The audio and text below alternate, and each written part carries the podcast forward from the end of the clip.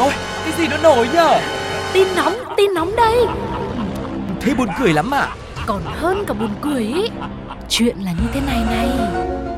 Ui sao bí hiểm thế? Thế rốt cuộc là vì sao? Như thế nào? Nghe đi rồi biết. Nóng bỏng tai Quý vị và các bạn thân mến, một ngày mới nữa đã sang, một ngày cũ đã qua đi và chắc chắn rằng một ngày vừa qua cũng sẽ có ti tỉ những cái câu chuyện rất là thú vị đã xảy ra xung quanh cuộc sống của chúng ta, có thể là ở gần hay là ở xa. Vậy thì ngày hôm nay hãy cùng với Tuko và Sugar khám phá những câu chuyện ấy trong một phần rất là quen thuộc quý vị nhé. Đó chính là Nhất định phải bàn Ok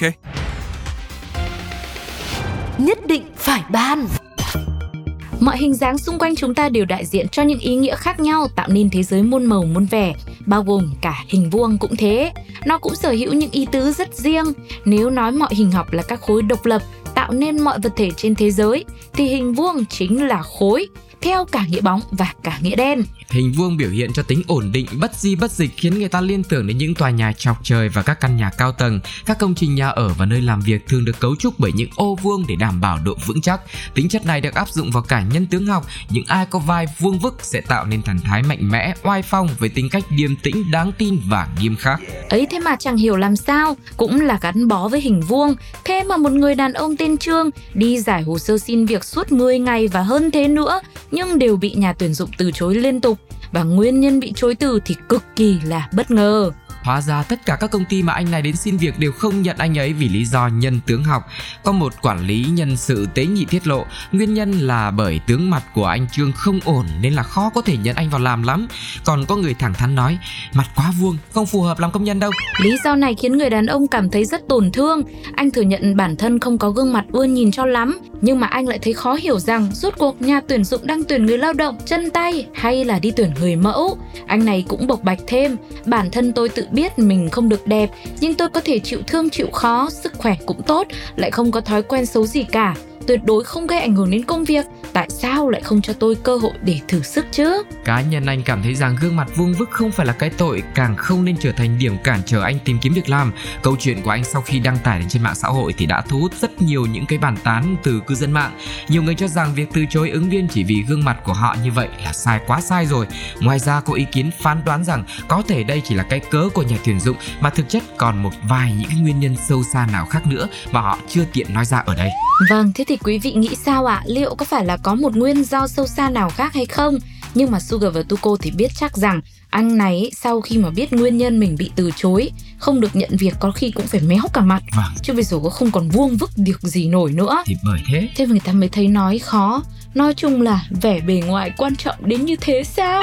câu hỏi như thế này ấy, thì chắc chắn là sẽ có rất nhiều những cái đáp án khác nhau chúng ta thể cùng nghe thử xem một vài những cái bình luận đến từ cộng đồng mạng xem là ý kiến trái chiều nó sẽ như thế nào nhé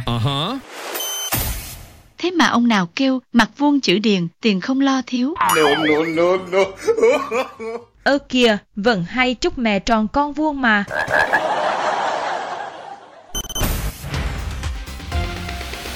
Nhất định phải ban.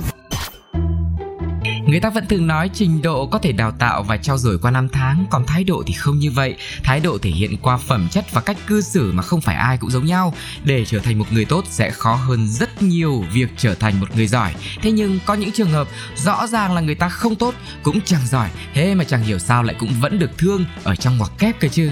Theo đó, câu chuyện mà chúng tôi sắp kể ra đây diễn ra tại khu Little Village, bang Illinois của Mỹ. Anh chàng Walker bước vào một chi nhánh ngân hàng với lá thư yêu cầu rất lịch sự, sau đó là rời đi với gần 600 đô la Mỹ.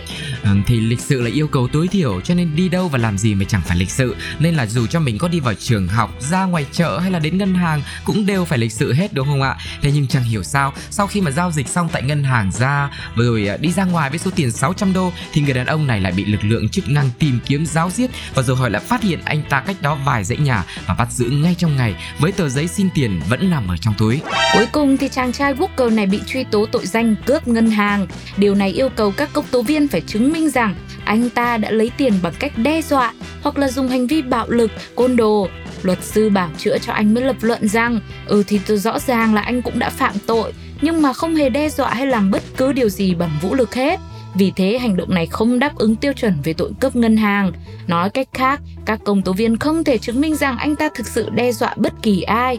Và cuối cùng, chàng thanh niên được trắng án và được thả khỏi nơi giam giữ vào vài ngày sau đó. Nhưng mà chớ trêu thay ấy, chỉ 3 ngày sau thôi quý vị ạ thì Walker lại bị bắt và hành vi lại giống hết như lần trước. Theo cảnh sát thì anh ta đã đi vào chi nhánh một ngân hàng ở công viên Lincoln và đưa cho một nhân viên một tờ giấy nhắn cũng lịch sự không kém lần trước, đó là Please give me the money, I'll pay back soon, có nghĩa là xin hãy đưa tiền cho tôi và tôi sẽ sớm trả lại thôi. Lần này anh ta được nhân viên ngân hàng đưa cho 2.000 đô và anh ta hiện đang phải đối mặt với cáo buộc là trộm cắp ngân hàng. Tội danh này thì uh, không yêu cầu bằng chứng về sử dụng vũ lực hoặc là đe dọa, chứng tỏ rằng là sắp tới thì anh chàng này phải đối diện với rất nhiều những cái sự trừng phạt đây. Ôi ôi nói về cái thái độ thì ở đây là mình cũng không thể hiểu được Ừ. mà mình cũng không nghĩ đấy là lịch sự nữa. Vâng. Mà phải nói là anh này có khi rất là cứng đầu và cũng rất là ngoan cố đấy. Ừ.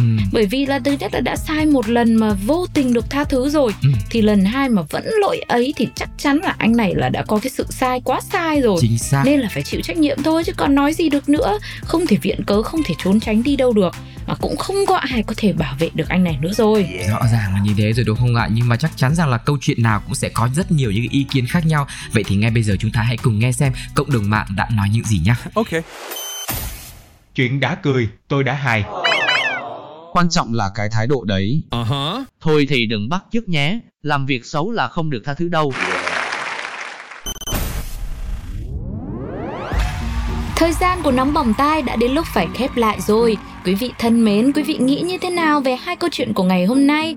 Một người đàn ông thất nghiệp chỉ vì mặt anh ấy quá là vuông Còn một người đàn ông đi cướp ngân hàng nhưng lại được tha là vì cái thái độ lịch sự Thế xong rồi anh này lại chứng nào tật nấy Và quý vị hãy để lại những cảm nhận của mình bằng cách bình luận cho chúng tôi trên ứng dụng FPT Play hoặc là fanpage Radio Podcast nhé. Và bây giờ thì xin chào và hẹn gặp lại mọi người trong những số tiếp theo của Nóng Bỏng Tai nhé. Bye bye!